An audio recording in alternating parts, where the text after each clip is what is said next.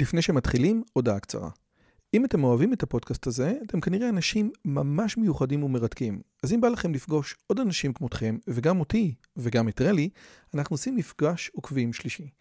ביום חמישי, בתאריך ה-9 למאי 24, בין השעות 7.5 ל-11.5, אנחנו הולכים לקיים מפגש עוקבים שלישי בבית שלי בנופים בשומרון. מה בתוכנית? מינגלין וכיבוד עם עוד עוקבים מרתקים כמוכם, הרצאה שלי, דיון לגבי הערוץ, ציור בסטודיו ובסוף קומזיץ ופיתות על הסאג'. הרשמה מראש היא חובה וניתן לעשות את זה בקישור שבתיאור הערוץ או לחפש את הלינק ביוטיוב. נשמח מאוד מאוד לראות אתכם. ועכשיו לשיחה.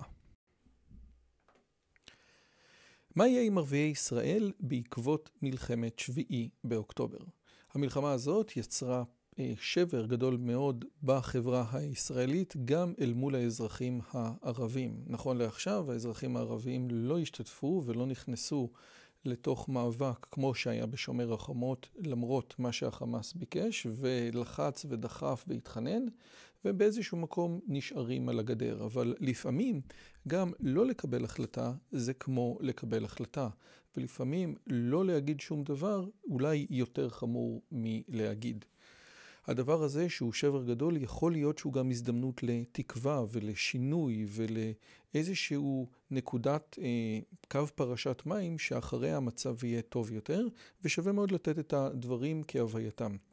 אם מסתכלים על ההיסטוריה שבה היהודים היו בארצות זרות, כן, גרמניה, בריטניה, ארה"ב, אנחנו רואים שהם הוטמעו בתרבות המקומית בצורה בלתי רגילה, כן? היהודים בגרמניה היו יותר גרמנים מגרמנים. יש איזה סיפור, כן? שמישהו שאל, מישהו גרמני שברח אחרי מלחמת העולם השנייה והגיע לארה"ב, שאל גרמני אחר אם הוא מתגעגע לגרמניה. אז הוא אמר לו, לא, אני לא יהודי. זאת אומרת, רק היהודים התגעגעו לגרמניה עד כדי כך. עכשיו, אולי אתה לא מצפה שתהיה אסימילציה עד כדי כך גבוהה, ולא כל, ואתה לא מצפה מכל הערבים הישראלים להיות יוסף חדד, ולמרות זאת שווה לשים לב לנקודות מסוימות. בסרטון הזה אני רוצה להביא שתי אה, אה, אמירות, כן? זאת אומרת, להתייחס לשני מנהיגים ערביים בולטים, אחד זה לאחמד טיבי, והשני זה למנסור עבאס. מנסור עבאס הוא אחד מהקולות לכאורה ה...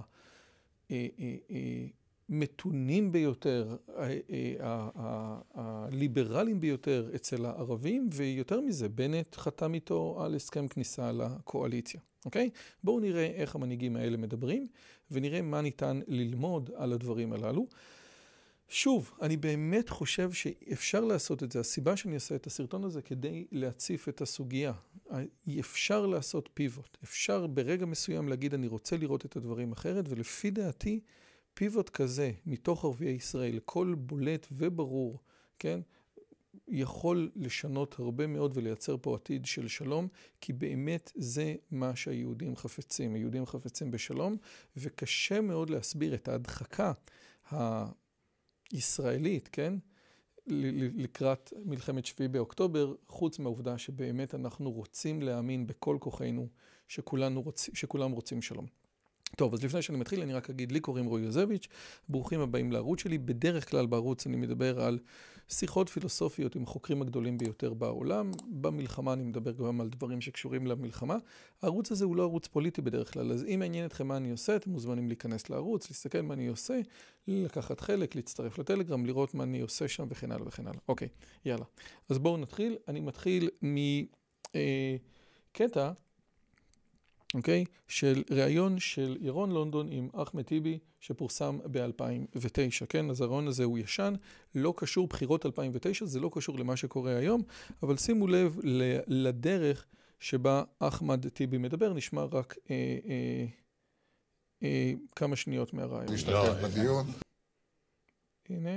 עשר. לך הרוח היהודי הציבורי. אני קראתי ראיון איתך, ראיון מתון כזה היום, בעקבות הפרשה. ואתה אומר למשל, אני משוחח עם הנייה, ואני משוחח עם מחמוד א-זהר. הם בני דודים שלי, פחות או יותר, בני דודים מטאפוריים, כן? ויש לי, אני לא רואה את הדברים עם הנייה עין בעין. זה מה שיש לך לומר על עמדותיו של הנייה. עכשיו, אני קראתי אתמול את האמנה של חמאס, שהיא אמנה היטלריסטית לחלוטין. היטלריסטית לחלוטין. היהודים אשמים בכל העוולות שקרו מזה 400 שנה בעולם, המהפכות, המהפכה הצרפתית, הקומוניסטית וכולי וכולי. זה מה שיש לך להגיד על יחסך לעמדותיו של הנייה? אנחנו לא רואים עין בעין? אה, כשאני אומר שאני משוחח, אה, לפעמים אני מתקשר, לפעמים הוא מתקשר. לא, לא, לא. עין בעין. תכף. אני לא חבר בתנועה האסלאמית, למרות שאני בקואליציה עם התנועה האסלאמית. אני תנועה, אה, תע"ל, תנועה ערבית להתחדשות, זו תנועה דמוקרטית. אפילו עם שותפיי לקואליציה יש חילוקי דעות מהותיים, רעיוניים, כך גם עם אחרים. אני אודה בפומבי. לא משתמש בביטויים ארגון טרור שאתם אומרים על חמאס, זה לא יצא מפי. אבל, כאן, לא, אבל, אבל על ירדן לא... אתה...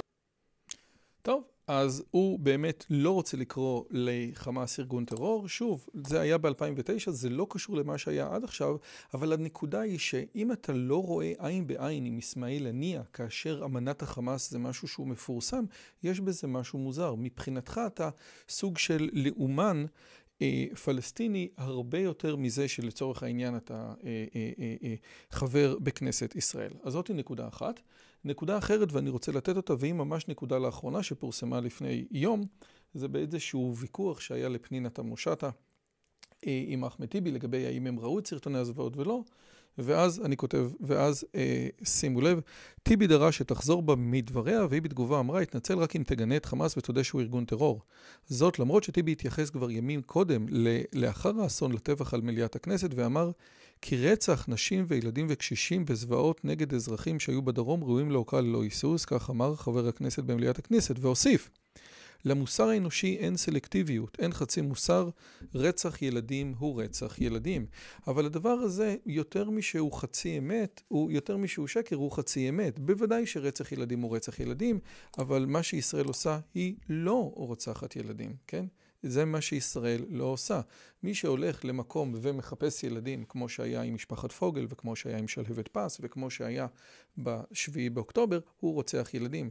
כאשר ישראל אומרת לכולם בבקשה לזוז, ופותחת מסדרון הומניטרי ורוצחים, זה משהו אחר, כן? זה לא רצח ילדים. כאשר ילדים נהרגים באזור קרבות, מכיוון שהממשלה שלהם, או ההנהגה שלהם, אה, אה, יורה מתוך בתי חולים ומתוך כל מיני מקומות כאלה, הדבר הזה הוא לא באמת רצח ילדים, ואחמד טיבי יודע את זה. וכל הרעיון הזה של לייצר סימטריה הוא רעיון שהוא בעייתי, כי הוא בעצם אומר, כן, אנחנו אותו דבר. לא, אנחנו לא אותו דבר. ועד שהמנהיגים של הציבור הערבי בישראל לא יגידו, אוקיי, תקשיבו, יש פה משהו אחר לגמרי, אני לא רואה אפשרות לפתרון. עכשיו, זה היה אחמד טיבי, אני רוצה לעבור למנסור עבאס. ושוב, מנסור עבאס, אולי אחד מהקולות שבשנים האחרונות כולם אומרים שהוא הקול ה... הליברלי ביותר, הזה שאפשר לעשות איתו אה, עסקים, ויותר מזה, אני רק רוצה לחדד, נפתלי בנט ויאיר לפיד חתמו איתו על הסכמים קואליציוניים. אוקיי? ומאמר שמתפרסם ברביעי לנובמבר על ידי קלמן ליבסקין, שאני חושב שקשה מאוד למצוא מישהו שבעצם בישראל שלא מעריך את קלמן ליבסקין כעיתונאי מדהים, אומר את הדברים הבאים, שימו לב, אני אגיע לכמה דברים. אויב מבית, התפקיד שממלאים חברי מפלגת רע"מ במימון חמאס, כן? בזמן שמדינת ישראל מתאבלת על קורבנות מתקפת הטרור של השביעי באוקטובר ומתפללת לשלום החטופים, יש בכנסת מי שלוחץ ידיים עם פעילי חמאס, אנשי מפלגת רע"מ, כן? משתפים פעולה כבר שנים ארוכות עם עמותות שמוגדרות על ידי משרד הפנים הביטחון כארגוני טרור. ופה אפשר לקרוא את כל הכתבה, אני אגיע רק לנקודות שהן מבחינתי אה, אה, משמעותיות ורלוונטיות. רק רגע. שימו לב, אז נקודה אחת היא הנקודה הזאת. לפני הכל מעט רקע, לפלג הדרומי של התנועה האסלאמית, שזה בעצם אה, רע"מ, כן? יש שתי זרועות. הזרוע הפוליטית, זו שבמסגרתה פועלת מפלגת רע"מ, וזרוע חברתית שבראשה נמצאת עמותת סיוע 48. בתמונה המפורסמת מכפר המכבייה, שבנט חותם עם מנסור עבאס ויאיר לפיד, נראית לצידם גם מנכ"ל עמודה סיוע 48, אג'י עיסא, כן? אז הוא חלק ממש משמעותי. המום הקואליציוני, כן, עצמו, ככל שמדובר ברע"מ, גם נערך במשרדי העמותה בכפר קאסם. כשעלו הטענות הראשונות אודות הקשרים של העמותה עם גורמים בחמאס, עשו מנסור עבאס וחבריו מאמצים גדולים לגונן עליה. אין שום קשר בינינו לבין תנועת חמאס, הסביר אז חבר הכנסת עבאס, אוקיי? זה דבר אחד. עמותת סיוע 48, אני, שוב, זה, זה קטעים שלקחתי מתוך הכתבה, ניתן לקרוא אותה בוואלה ובאתר של, אה, ופשוט תכתבו קלמן ליבסקין ותגיעו אליה. עמותת סיוע 48, אם כן עמותה ישראלית, שאליה חברים במפלגה לגיטימית המיוצגת בכנסת ישראל, משתפים פעולה מזה שנים, רגות, שנים רבות עם שורה של ארגוני טרור, שרובם הכרזו ככאלה עוד בתקופתם של בנימין בן אליעזר ואהוד ברק כשרי ביטחון, כן? עכשיו, שוב, העמותה הזאת היא בעצם, רע"מ נותנת כסף, כן? לעמותות שלכאורה הן עמותות של לטובת הילדים, לטובת היתומים, לטובת המסכנים, אבל העמותות האלה מוגדרות כבר הרבה מאוד שנים בחוק הישראלי כעמותות לא חוקיות או עמותות תומכות טרור. ארגון אחד כזה שאנחנו חושפים כאן ואשר מוגדר על ידי המדינה כארגון טרור הוא האגודה לטיפול ביתומים בית לחם. אנשי רע"מ מעמודת ציור 48 ביקרו בשמונה שנים האחרונות שוב ושוב את הארגון הזה. וכן הלאה וכן הלאה. בין ארגודי הטרור שהעמותה של רע"מ משתפת איתם פעולה קרובה במשך שנים נמצאת גם אגודת, אגודת הצדקה האסלאמית בדורה, אחת האגודות שעניינן נחשף בזמנו על ידי יפעת ארליך בישראל היום. וארגון טרור נוסף, מרכזי ומשמעותי המסונף לחמאס הוא האגודה האסלאמית ברצועת עזה, שלעמותה של רע"מ יש שיתוף פעולה פורה עם הסניף שלו בנוסרת. שורה ארוכה של עדויות ופרסומים משנת 2015 ואילך מתארים סדרה ארוכה של פרויקטים משותפים, חלוקה של אלפי שקי קמח, ארגזי מזון, עשרות אלפי חבילות, פיתות, מזרונים, שמיכות ילקוטים ועוד. אוקיי? עכשיו, זה דבר שהוא משמעותית מאוד, כן? זאת אומרת, הרעיון הוא, מה הבעיה בעצם שאנחנו נותנים סלי מזון וקמח לכל הפי, כאילו, ל- ליתומים, כן? הרי זה לא באמת תמיכה בטרור, אוקיי? אגב, מסמכים שנתפסו על ידי צה"ל בפשיטות שנערכו במשרדי אגודת הצדקה בחברון עוד לפני שני עשורים, גילו קשרים ותיאומים בין הנהגת החמאס בחו"ל לבין אגודת הצדקה האסלאמית, כולל העברות כספי צדקה אסלאמית לטובת מימון פעילות הזרוע הצבאית של החמאס. תשתית תפקידה של פעילות הצדקה, הסבירה אז מערכת הביטחון, שימו לב, הוא לשמש כעורף התומך של פעילות הצבאית. המערכים האזרחיים שלה משמשים לגיוס פעילים, להעברת מסרים, לגיוס כספים, לאיתור פעילים היכולים לסייע לרשתות הטרור. נזקקים המגיעים לקבל סיוע מוצאים את עצמם בקלות רבה מחויבים למי שמאכיל אותם והופכים לטרף קל לגיוס בהמשך. אז מה הבעיה? אז מה הבעיה אם אנחנו רק נותנים כסף לטרור ונותנים ליתומים? הוא נותן פה כמה בעיות חוץ מזה שזה לא חוקי, אבל הבעיה השלישית, כאשר חמאס לא צריך להשקיע כסף בנזקקים שלו, משום שיש מי שמממן אותם, הוא יכול להפנות את הכספים לתחומים שמעניינים אותו יותר, לדוגמה, טרור, כן? והוא יותר מזה, הוא מביא פה שנציג של השב"כ בא בכנסת ואמר את הדברים הבאים. המוסדות האלה, הסביר נציג השב"כ, פועלים גם להגביר את התמיכה שלהם בקרב האוכלוסייה. הם משרתים בסופו של דבר את הזרוע הצבאית. צריך לדעת שהשירותים האלה ניתנים מתוך הארגון עצמו. זה לא משהו שהוא חיצוני, זאת לא סתם מרפאה שקשורה אליה מבנים שגם אם לא כתוב עליהם חמאס, מי שמגיע אליהם מבין היטב לאן הוא מגיע. אי אפשר להתבלבל, אי אפשר לטעות. האוכלוסייה יודעת היטב לאן היא מגיעה. ועכשיו אומרים יותר מזה, ואז עושים כל מיני קמפיינים לתורמים מחו"ל כדי להראות להם מה קורה שם, מה קורה בכל, ה, אה, אה, אה, בכל הכסף שהם שולחים. אנחנו מוצאים פה מופעים שמאפיינים לא מעט אגודות חמאס, טייר א' מהשב"כ, על קלטת שמתעדת טקס של ארגון טרור. שימו לב שבטקס הזה נמצאים כל סגל המורים וכל סגל עובדי אגודות הצדקה ללא יוצא מן הכלל. זה לא טקס של פעילים צבאיים בלבד, זאת לא קייטנת טרור של חמאס, אלא קאדר מאוד מאוד רחב של עובדים באגודה. זה כולל גם את ראש המערכת הבריאות, את ראש מערכת החינוך, הם כולם נמצאים, יושבים בשורות הראשונות. והמופע הזה הוא מופע אימים של ילדים שמחזיקים רקטות, טילי קסאם או RPG על הכתפיים שלהם, והדבר הזה בא לידי ביטוי לא באגודה אחת, אלא בצורה סיסטמטית ושיטתית בכל אגודות החמאס שאנחנו מכירים. אוקיי? ואז הוא מספר, קלמן, שבכנסת מיכל רוזין ממרץ אמרה, רגע, אז מה קורה רגע?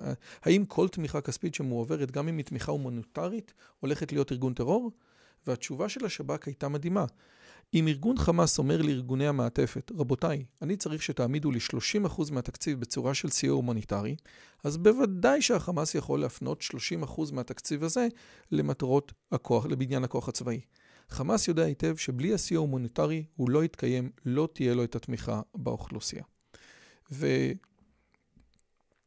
עכשיו, אפשר להגיד עוד כל מיני דברים ואפשר לבוא ולקרוא, אני רוצה רק להגיע לנקודה האחרונה שקלמן ליבסקינד מביא בריאיון. במשך שנים שלטה אצלנו הנטייה לסלוח לנבחרי הציבור הערבים ולעצום עין מול פעילותם הלאומנית. להסביר שהם אמנם ישראלים, אוחזים בתעודת זהות כחולה שלנו, מקבלים מקום של כבוד בבית הנבחרים הישראלי, אבל להבין שהם מחויבים גם לנרטיב הפלסטיני. במסגרת זו, לדוגמה, לא עשינו סיפור גדול מההחלטה שלהם ללכת לבתים של מחבלים, לחזק אותם ולהצטלם איתם כמו שמצטלמים עם גיבורים. עכשיו, עם ההבנה שהגיע זמנם של כמה קונספציות לעבור מן העולם, נדמה שראוי לשנות כיוון גם בסוגיה הזאת. שבועות ספורים לפני שחתם על הסכם קואליציוני עם רע"מ, הסדיר נפתלי בנט מתוצאותיו של שיתוף פעולה עם המפלגה הזאת, כן? הוא אומר, מנסור עבאס הוא תנועה אחות של החמאס. בסדר, אז עזבו את בנט עכשיו, אבל שימו לב שוב לאמירה שאיך קלמן סוגר את הטור. צריך להגיד, את ה... צריך להגיד את האמת, מנסור עבאס מבלבל, השפה שלו נשמעת שונה משל חברי הכנסת הערבים האחרים. הוא משדר על תדר אחר מהתדר שהתרגלנו לשמוע מצידם של נבחרי ציבור. אוקיי? ערבים אחרים, כולל במפלגה שלו. אלא שבסיפור שלפנינו לא מדובר בפרשנויות, במחשבות ובדעות, כאן מדובר בעובדות. אנשי התנועה האסלאמית שהוא משמש כסגן היושב ראש שלה, אנשי המפלגה שהוא עומד בראשה ועמותות שאנשיו פעילים בה ושעליה הוא מסנגר ומגונן, משתפים פעולה עם ארגונים שמדינת ישראל רואה בהם ארגוני טרור. לא אחד, לא שניים, לא מהיום, לא במקרה. עד עכשיו נהגנו לעצום עיניים, עכשיו מול תיעודים של מפגשים עם אנשי חמאס שדוגלים בהשמדת ישראל, הגיע הזמן להתעורר. וזה שוב, יכול להיות שהנקודה הזאת, קו פרשת המים, היא קו שהציבור הערבי יכול להתנער, אולי לוותר על האספירציות הלאומיות שלו, ולבוא ולהגיד אנחנו רוצים לחיות כחלק ממדינת ישראל. ואם הוא יעשה את זה, יכולה להיות פה, יכול להיות פה שלום מדהים. אבל בכל מקרה, אני חושב שהמלחמה הזאת היא באמת יותר מכל דבר חיזקה את העובדה הזאת שמה שאנשים אומרים, מה שאנשים בצד השני אומרים, צריך לקחת ברצינות.